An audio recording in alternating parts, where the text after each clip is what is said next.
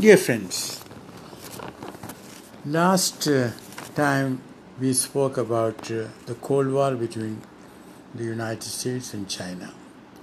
This time let us look at uh, differences, if any, between the first Cold War, that was between the United States and the Soviet Union, and this new Cold War.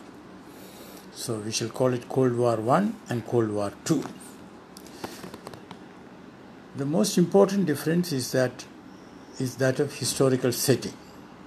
The first Cold War was there uh, immediately after the Second World War, the most destructive conflict in human history.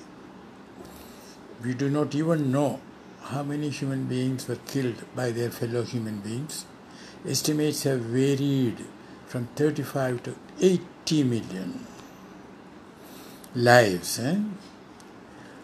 Even the economic destruction caused by the war is difficult to quantify. So there is no such a historical setting for this Cold War. In fact, if you want a historical parallel, one might go all the way to antiquity in Greece, where there was a Peloponnesian War between Sparta and Athens. Thucydides, the great historian, he wrote the history of the Peloponnesian War, and he said that, explaining how the war occurred, he said that Sparta was the superior power in the region, but the power of Athens was growing. And it was Sparta's fear of Athens, of its growing power, that caused the war. So that parallel we might take. United States is a superpower, but China is a hot contestant. Now, another difference is that uh, there was hardly any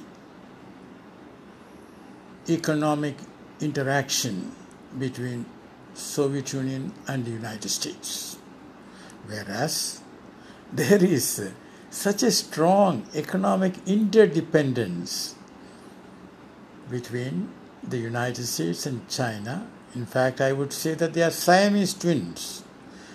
You know, their relationship is symbiotic. One cannot hurt the other without hurting oneself. The third aspect is that uh, in, during the first Cold War, there was a strong ideological appeal, strong appeal of socialism, especially to the decol- newly decolonized countries. There was also appeal of democracy uh, from America, especially in the West. But uh, I would say that uh, the appeal of socialism was stronger. Now, frankly, between us, uh, hardly anyone in the world looks admiringly at Chinese uh, political system with the dictatorship of the Communist Party. Nor is there much admiration for the American version of uh, democracy. Now, we also have to bear in mind that uh, Soviet Union did not have much of an economic or financial might, whereas China is financially very strong and getting stronger. Its G D P is about fourteen trillion dollars, whereas America's is about twenty-one, twenty-two trillion dollars. The gap has been, uh, you know, sort of getting less and less uh, over the years, and one day, Uh, it's quite likely that China will overtake the United States in terms of uh, its G D P.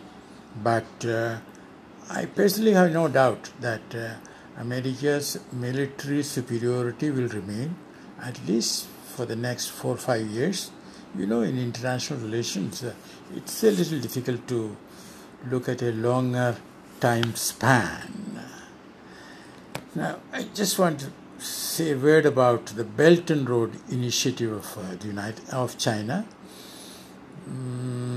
which is very difficult to give a figure, but uh, over a period, over time, we are looking at uh, you know four to eight trillion dollars of investment by China in uh, more than a hundred countries.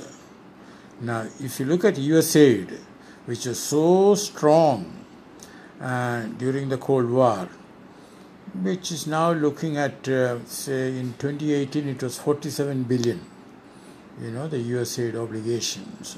So, compared to the Chinese initiative, uh, the United States U S A I D is uh, uh, dwarfed, so to say. Now the question is, will there be a bipolar world as we had during the first Cold War? Well, let me put it this way, there was a bipolar world with the United States leading uh, Western Europe and uh, Japan, Canada, uh, Australia, New Zealand and all that. And uh, of course the Soviet Union had Eastern Europe and other countries too. But uh, there is something wrong with this notion of bipolar world in the sense that there was a non-aligned world which in terms of population was much bigger than the combined population of the two blocks. So I don't expect a bipolar world to come into being. Uh, so I would also say that there is no scope for a non-alignment. But what should uh, India do? In my view, India should keep good relations with the United States, but resist having an embrace, because such an embrace can be suffocating. And with China, India should stand up to China at the border and elsewhere, but in a manner that, you know, India should do its utmost uh, to see that there is no provocation. And uh, that, of course, navigating tricky waters, but I'm confident that Indian diplomacy can do it. Thank you.